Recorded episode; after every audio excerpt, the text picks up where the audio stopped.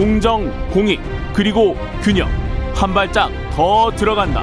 세상에 이익이 되는 방송. 최경영의 최강 시사.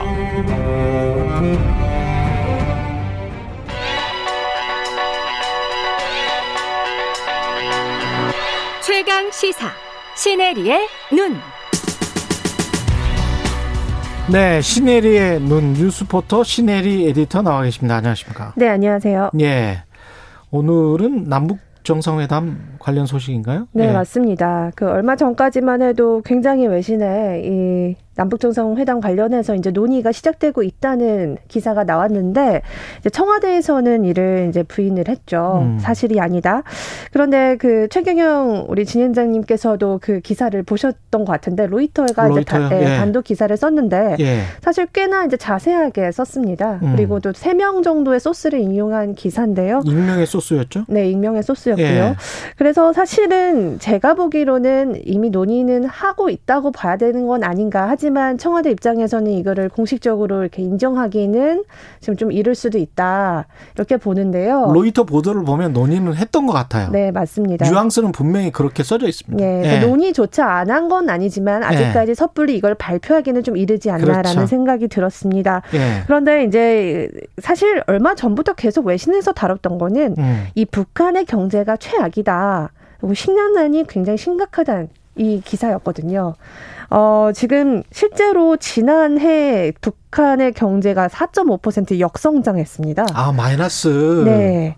근데 이게 마이너스 4.5%. 네, 이게 심각하네요. 23년 만에 예. 최악의 결과인데요. 음. 어, 지금 겉으로는 북한의 입장에서는 코로나19 확진자 없다라고 얘기하지만 사실상 그게 아? 진실인지는 네, 네. 모르고요.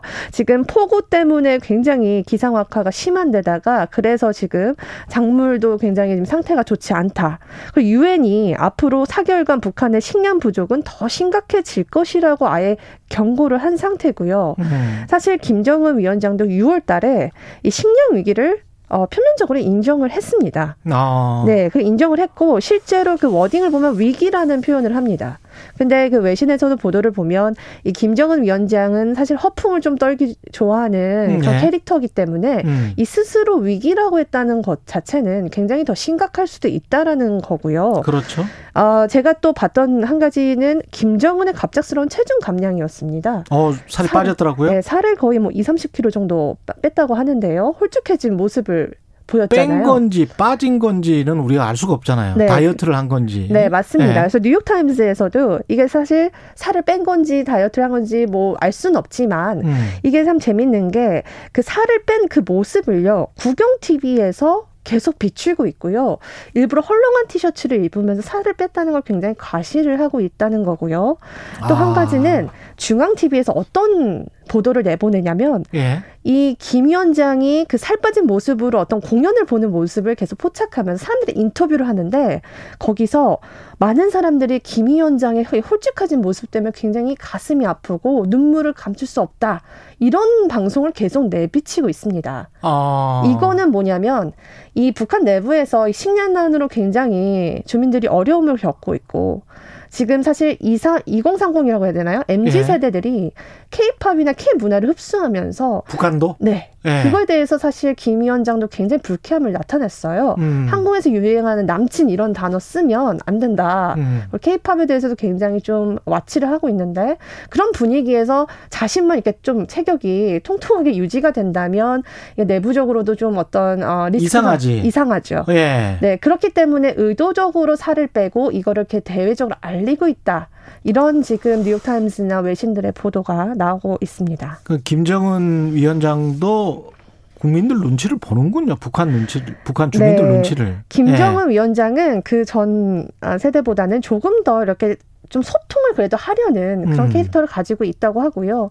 그래서 이번 이런 살을 뺀 것도 분명히 식량량에 굉장히 어려운 주민들의 마음을 어떻게 보면 좀 달래고 아, 거기에 대한 이제 어떤 메시지를 주는 것이 아니냐라는 게 있습니다. 예. 그렇게 놓고 보면 외신에서 그 지적하는 것, 그러니까 북한이 이렇게 우호적으로 다시 접촉한 것, 남북 연락망 복구를 한 것, 이런 것들이 본인의, 본인들의 실- 식량난 때문이 아닌가, 이런 추측이 막 맞을 수 있겠습니다. 네, 그래서 예.